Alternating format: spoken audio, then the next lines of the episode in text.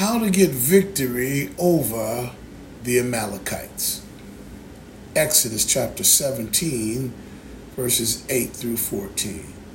Now Amalek came and fought with Israel in Rephidim.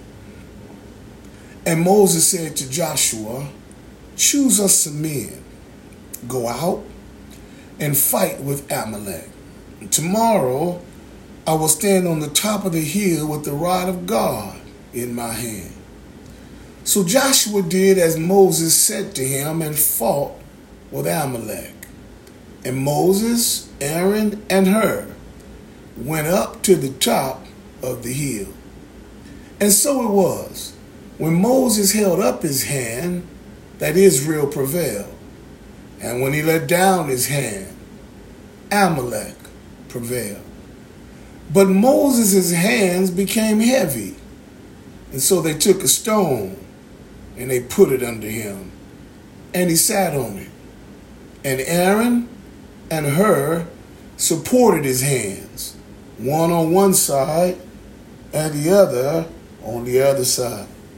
And as his hands were steady until the going down of the sun. So Joshua defeated Amalek and his people with the edge of the sword. Then the Lord said to Moses, Write this for a memorial in the book and recount it in the hearing of Joshua, that I will utterly blot out the remembrance of Amalek from under heaven. And Moses built an altar and called its name, The Lord is my banner. For he said, Because the Lord has sworn, the Lord will have war with Amalek from generation to generation. Beloved, their journey had been an amazing one. For it had just been about 40 days ago they were in bondage down in Egypt. But God sent them a deliverer who would rescue them from the shackles of slavery. I said they set out on a journey now, and they're en route to a promised land, a land where there's no more slavery, a land where there's no more bondage and persecution. However, over the duration of their travels, they've encountered hunger, barrenness, fear, doubt, frustration, provision, and deliverance, all at the same time. I said they've been saved from Egypt, but they've been forced to journey in the desert and the wilderness. You see, we too have been saved and delivered from the shackles of the evil one, but we've been saved to journey through the wilderness of life on our way to a promised land. And as a Christian, beloved, I still sometimes am, am amazed at how much of the Christian life is both a battle and a blessing. In fact, a well known scholar commenting on this text says Wilson, up to this point, Israel had not had to fight one battle because the Lord had fought them all. But now the Lord chooses to fight through them instead of for them. Why? So that they may learn how to overcome the enemy. And so it is with the children of God today. Sometimes God steps in and does it all for us. And sometimes he leaves the hard work for us to do through him. Beloved, we can learn today from this text that there are some battles that the church will just have to endure as we make our way across this barren land. There are three things today I want to talk to you about and raise for your preaching consideration. If we're going to get victory over the enemy of our souls, let's look at the plot of the enemy, the plan of the encourager, and the power of encouragement. The Bible says in verse 8 Now Amalek came and he fought with Israel in Rephidim. Beloved, when we arrive here at this first pericope of the text, we discover that Israel has a new enemy emerged to do them harm. This enemy wants to hurt them, and they've come out of nowhere to battle against them. These enemies, they're called Amalekites. Well, some say the Amalekites were nomads who lived in the southern region desert of Canaan. They were descendants of Esau through his son named Eliphaz. These desert hunters were people who were wild and out of control. They were an unruly people who took what they wanted and demanded to rule and reign over all who were considered a threat to them. According to A.D. Wilson, they must have been threatened by the presence of God's people walking through the desert from Egypt. Surely they heard about how God had defeated the Egyptians, and perhaps now they thought that Israel was coming to get them too. Whoever they were, they are a good picture of Satan, the world, and the flesh. These Amalekites, as an enemy, they move quickly, they strike suddenly, and they always assault without a warrant or a cause. Can I turn the light on right here?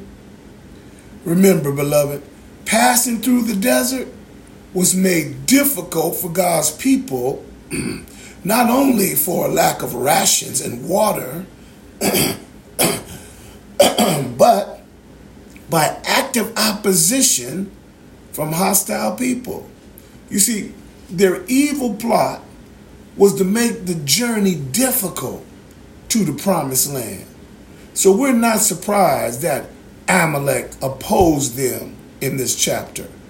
No, as we study Exodus, we can discover that God's purpose in human history is not to give his children easy blessings, but ready, or rather, is to give us opportunities to fight for spiritual victories. Why? Because it's only then that our journey will be cherished and valued.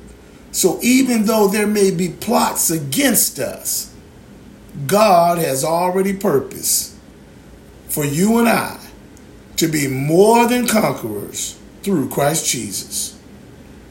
Is there anybody here today ever had an enemy to plot against you on your journey?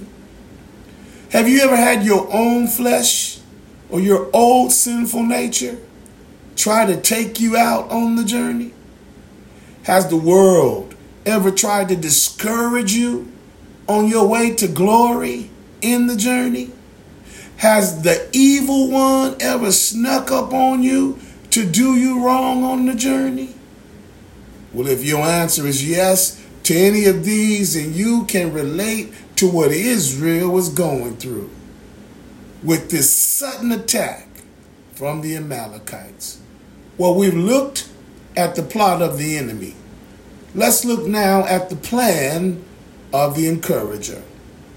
The Bible says, and Moses said to Joshua, Choose us some men and go out, fight with Amalek.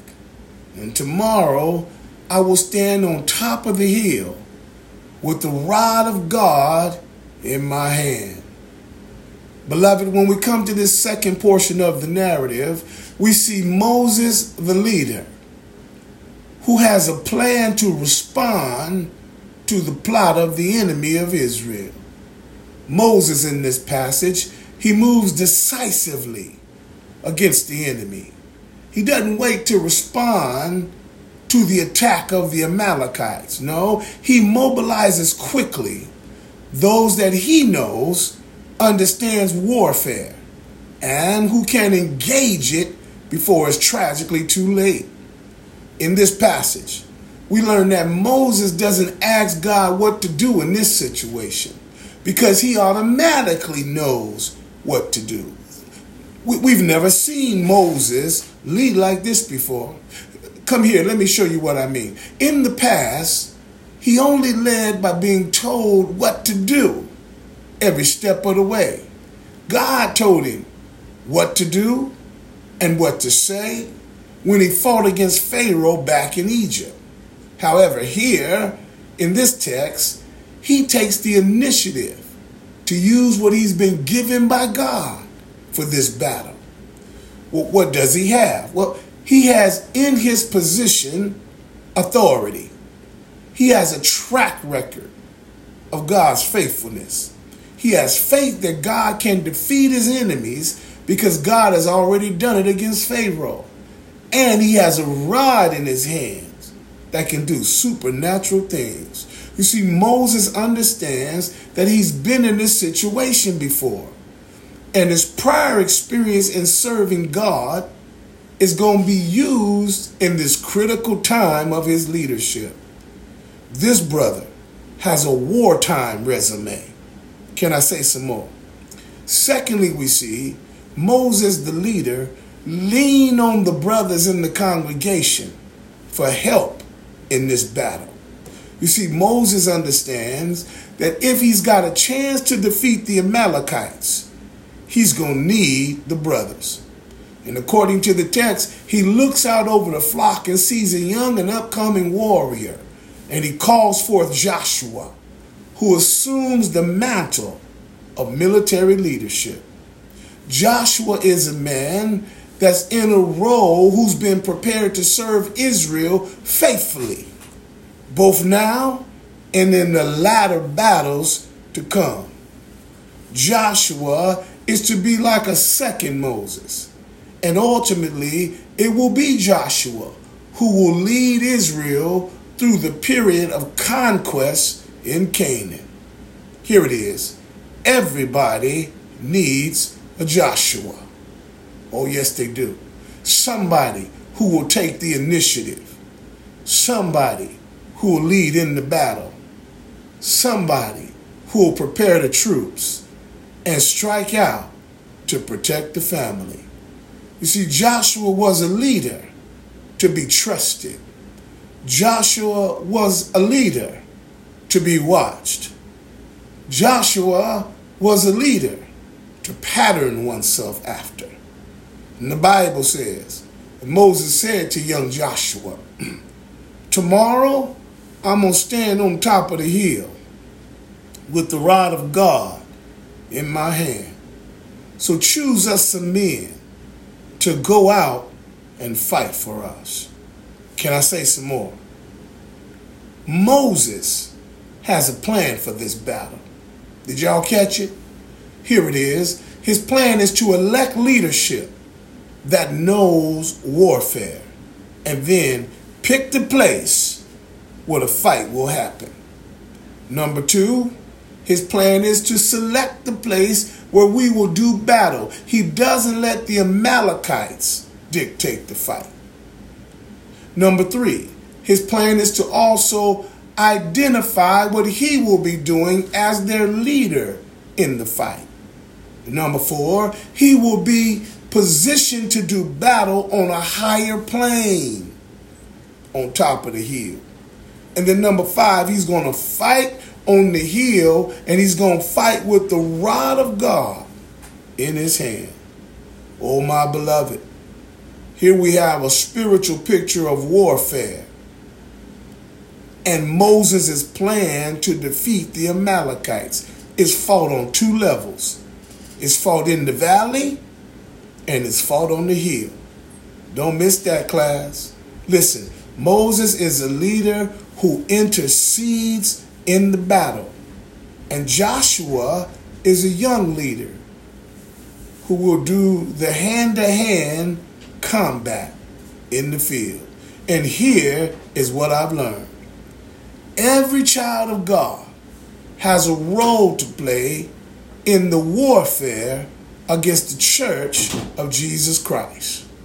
Sometimes the Christian has two roles in the battles that'll emerge on our journey to glory. Sometimes in life, depending on the calling and the situation, we are the intercessor for others And sometimes we're the ones that must wield the sword of the Spirit on their behalf. Now, parenthetically, while I'm walking through here, I should say something else about Moses. See, we should never forget that Moses is up in age in this passage. But just because he's up in age doesn't mean he can't go down in the valley and fight with the Amalekites. Remember who this is. This is Moses, Egypt's most wanted. This is Moses, a killer who turned shepherd. This is Moses, the Hebrew who was raised Egyptian. This is Moses, the prophet who faced Pharaoh and won. He knows how to kill a man and how to bury him in the sand. Can I say some more? But in this text, his leadership position and his supernatural calling calls for him to put down the sword and hold up the rod for this here battle. Secondly, I learned something new about the plan of Moses. Moses is also a powerful picture of pastoral authority in the congregation of believers. Let me say it for the people in the back. As God's ordained and appointed leader, the rod in his hand is a picture of God's authority and power in the hand of the servant of God. See, with this authority, the authority of God, the servant, Moses, has the ability to help themselves and others in the battle against the enemy. Joshua is a wonderful picture of those saved and submitted to the leadership that God has given them. Joshua is a warrior with his trust in his leader, fighting on behalf of others in the congregation at the direction of divine leadership to conquer the enemies of the flesh. Mm, the Bible said. So Joshua did as Moses said to him, and he fought with Amalek. And Moses, Aaron, and Hur, they went up to the top of the hill. And so it was when Moses held up his hands that Israel prevailed. And when he let down his hand, Amalek prevailed. Beloved, here we see a picture of a covenant community of brothers fighting together. Did you catch it? We also see an unlikely pair to join in the battle. Aaron the high priest and Hur, another member of the tribal clans, come and accompany Moses. Now, they're not with Joshua, with the younger men down in the valley. They're with Moses. These men have never been known for fighting or for leadership on this level with enemies involved. Mm-mm. Aaron is Moses' older brother. He's the high priest. And he's been with Moses for intercession and speaking to the Israelites and even Pharaoh, but not for battle. Hur is a newcomer and a possible disciple of Moses. He's interesting. His name is mentioned three times in the scripture but he's a different person the other two times that his name is mentioned. Well, the question is who is he? Why is he here? And what is his purpose? I don't know how he got there or or what he's doing there, but I do know he doesn't have a title. He doesn't have a position. He he doesn't have any stripes in ministry. Did you catch it, family? No, no. He doesn't have any because he doesn't need any. Yeah. He's just a brother, another brother who's sent by God to serve the man of God in the fight of his life. And here's what I learned, class. Sometimes God raises up believers in the family of God to help us in our greatest times of battle and stress. Why? Because everybody needs somebody every now and then. I'm hunting for an amen right there. You see, Aaron and Hur are pictures of goodness and mercy on the hill of our struggles. They're the kind of friends that keep us in good company with the authority of God in our hands.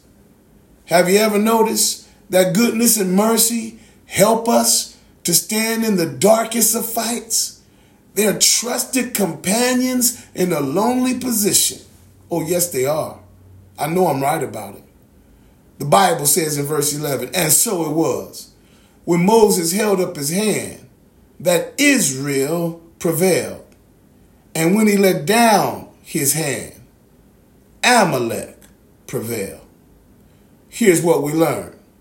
As long as Moses was under the authority of the rod, the people of God were victorious. Aaron and Hur are there keeping watch with him during the battle. But when he lets his arms down, his hands down, calamity befalls to the people.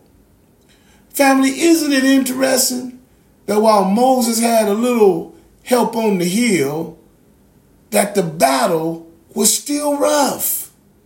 Calamity came through even though two companions, companions are there to help him. Goodness and mercy. Trouble still raged like a rabid dog, raging to devour his prey. In the presence of goodness and mercy. And I see that there was difficulty in leadership, even when a little help was standing around. Here it is. When I look at this text, God could have stopped this whole thing whenever he was ready. But we don't see him intervene. We don't see Yahweh removing the burden of leadership. We don't see Yahweh wipe out the enemy yet. He allows for his servant to endure the hardships of ministry and the difficulty of pastoral leadership in the midst of a congregational attack from the enemy. Can I tell you, church? Sometimes God allows the enemy to look like he's winning. Hmm? Sometimes God allows the enemy to advance against the church. Sometimes God tests the leadership to see what they'll do in the midst of the attack. He waits to see what they'll do with what they got and with what they already know. Can you hear me, class? Did you catch it? God is still good and merciful, even though bad things happen to us in the battle. Remember, our journey to the promised land is not always about blessings. Most times, it's about battles. And if God can grow us into mature believers, then we too will know how to support the one he's put over us and fight for those who need fighting for. Well, we've looked at the plot of the enemy. We've looked at the plan of the encourager. Let's land the plane now and look at the power of encouragement. The Bible says in verse 12, But Moses, his hands became heavy so they took a stone and put it under him, and he sat on it. And Aaron and Hur supported his hands, one on one side and the other on the other side. And his hands were steady until the going down of the sun. Hallelujah. Family, here we see the evidence of a difficult battle. It was long. It was tiring. and it was a struggle. It wasn't an easy fight. You see, Moses suffered from what I call as battle fatigue. And as a result of this fatigue, the flesh began to wear on him. And now the very thing that gave him victory became hard to hold up.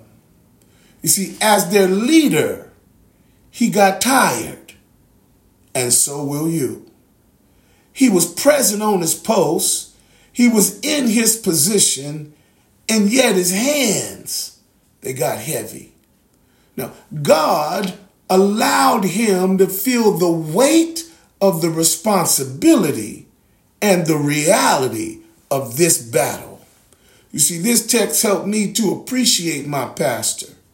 And it helps me to see what he goes through as he intercedes for me. And holds up the word on the top of the hill every week so I can do battle in the valley of life. Y'all gonna help me today? When I see Moses, I see that this battle was a continuous struggle. It started in the morning, but it pressed on through the day. It was going late into the afternoon, and the enemy would not quit easily. No, Amalek was ruthless, just like my flesh is strong. Amalek was strong, just like my flesh is ruthless. Amalek wanted total domination, just like my flesh wants total domination. This battle was going to be a while, and Moses was not prepared in his own strength to bear up under the battle all by himself. No, he needed some help. And as long as the rod was held high, the congregation prevailed, for the rod was his authority. And when he let down the rod, the congregation had to fight with no covering, and they began to lose the battle. Oh, family, here we see that decisive action was needed to happen to help Moses keep the rod held high. And that's when we see what the power of encouragement looks like. Did you catch it? What it looks like in the heat of the battle. Aaron and Hur wanted to help the man of God because by helping him, they were helping themselves. You see, if Moses was successful, then their families and their lives could endure the attack from the Amalekites. The Bible says that one of the brothers got a strategic idea. One of the brothers thought of another strategy to help Moses. Somebody said, Quick, get that big rock. Get the rock of ages. and they found something solid to support Moses. They found a rock for him to rest on. And, and when they did this, they were assisting him by holding up his arms. Now, they couldn't do it for him because Moses was the only one in the congregation ordained to hold up the staff. He was the only one God called for this mantle of leadership. He was the only one God laid his hands on. He was the only one who was authorized to wield the staff and to lead the congregation. You catch that? Aaron and Hur do not try to take the staff. Aaron and Hur do not try to move Moses to the side and lift up the rod. No, they know their place. They know their ministry. They know that they are support staff and not lead staff. Did y'all catch it? But in their roles, they've got supernatural insight. What, what, what do you mean, Wilson? They can see what happens when the man of God gets weary. See, they've got eyes to see that God is using Moses and that God has given them an, an opportunity to help Moses and his divine assignment. Here's what I learned God could have taken over at any moment, but he didn't. God could have stopped the fight and wiped out the Amalekites, but he didn't. He waited to see what the brothers would do when their brother got tired and was in need of help. And somebody said, Quick, get that rock. And while they were on, on one accord, they made it possible through divine insight to make his labor easier. I'm hunting for a witness right there. Why? So that they could all be victorious in the fight against the enemy. You see, if Moses was strengthened, Israel would be strengthened. Once he got in position, they got in position. And they were able to undergird his work by supporting his efforts. Can't you see him there? Goodness and mercy holding up his hands that they all may get the victory over the enemy. They were a picture, here it is, of the diaconate ministry at work in the congregation. They were a picture of the brotherhood helping to care for the flock of God. They were a picture of the family protecting the family. Can I say some more? After they positioned him, they propped him up. And after they propped him up, they participated with him. And after they participated with him, watch this now, they prospered because of him. Good God Almighty. Here it is. Moses needed some help. And he needed somebody who could see that the battle was real and that unless he was supported, calamity was going to fall to everybody, babies included. And I stop by to tell you, family, help your Moses in the battle. Give him something solid to rest on. He has to keep his arms up carrying the word. Give him your best ideas when the battle gets heavy. Give him a helping hand when his body starts to buffet him. Give him some encouragement so he can serve us without distractions. Give him some solid support so he can make sure that we are victorious in the battle. Let's help him by lifting the burdens off of his shoulders. Oh God, help me preach it all. Let's help him by fighting with him and not against him. Let's help him by giving our time, finding the resources, finding the strength, finding the compassion to see his vision for our victory in the life of this church. Now remember, he's on the hill for us. He's on the hill for our babies. He's on the hill for our future, our finance, our friends, and our family. Let's help our Moses. Can I get a witness? I got to leave you now. But the Bible says, so Joshua, yes, defeated Amalek and his people with the edge of the sword. And then the Lord said to Moses, Write this for a memorial in the book and recount it in the hearing of young Joshua that I will utterly blot out the remembrance of Amalek from under heaven. And so Moses, he built an altar and he called its name Jehovah Nisi. The Lord is my banner. Why? Because the Lord has sworn that the Lord will have war with Amalek from generation to generation. Well, thank you, family for listening today. I'm closing now when I tell you that the victory over the Amalekites was the work of God through the children of God. God chose to use them for his honor and his glory. Did you catch it? God also wanted Moses to write this victory down, record it, so that Joshua would remember when he became the leader how God was his banner.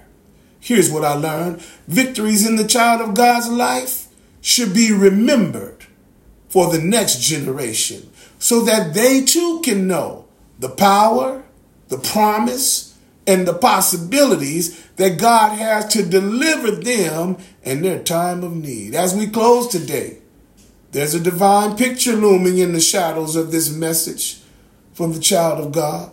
You see, Moses, after this encounter, he builds an altar to worship God. Oh, yes, he did. he's giving God the praise. And he's giving God the praise because he acknowledges that God has revealed himself as the banner to watch over his people. Jehovah Nisi is his name. And that ought to happen when we pray. That ought to happen when we seek God's face after he's brought us through. We ought to call God what he does for us. See, the Lord promised that he would have continuous battles with Amalek. And when we look toward Calvary, we can see the fulfillment of this text. Jesus is better than Moses. Oh, yes, he is. He's fighting on another hill. At Calvary, we see Jehovah Nisi, the Lord our banner, holds up the word of the Lord and he intercedes for you and I on that cross. Forgive them, Father, for they know not what they do. Out on the cross, Jehovah Nisi becomes and fulfills all of the righteousness of God. Out on the cross, we see Jehovah Nisi, our banner, fighting with the enemies of our soul, fulfilling his promise. Out on the cross, the Lord our banners covering us so that we might have eternal life. Out on the cross, somebody better than Moses paid it all that we may live. Jesus died. Didn't he die? To give me victory over the Amalekites. He died to give me power over my sinful nature. He died. He was buried in a borrowed tomb to give me victory over the grave. And early Sunday morning, like a good Savior. He was raised back to life. Didn't he rise? I said, didn't he rise? He rose, didn't he rise? And like a good banner, he reigns over us. And power over all the enemies of this world are still his. Right now, he sits at the right hand throne of God as our banner. He's our banner in bright times. He's our banner when I'm up our banner when I'm down. Our banner reigns over me night and day and reminds me that everything is going to be all right. We got victory over the Amalekites because Yahweh is our banner. Songwriter said, Victory is mine. Victory is mine. Victory today is mine. And I told Satan, Get thee behind because victory today is mine.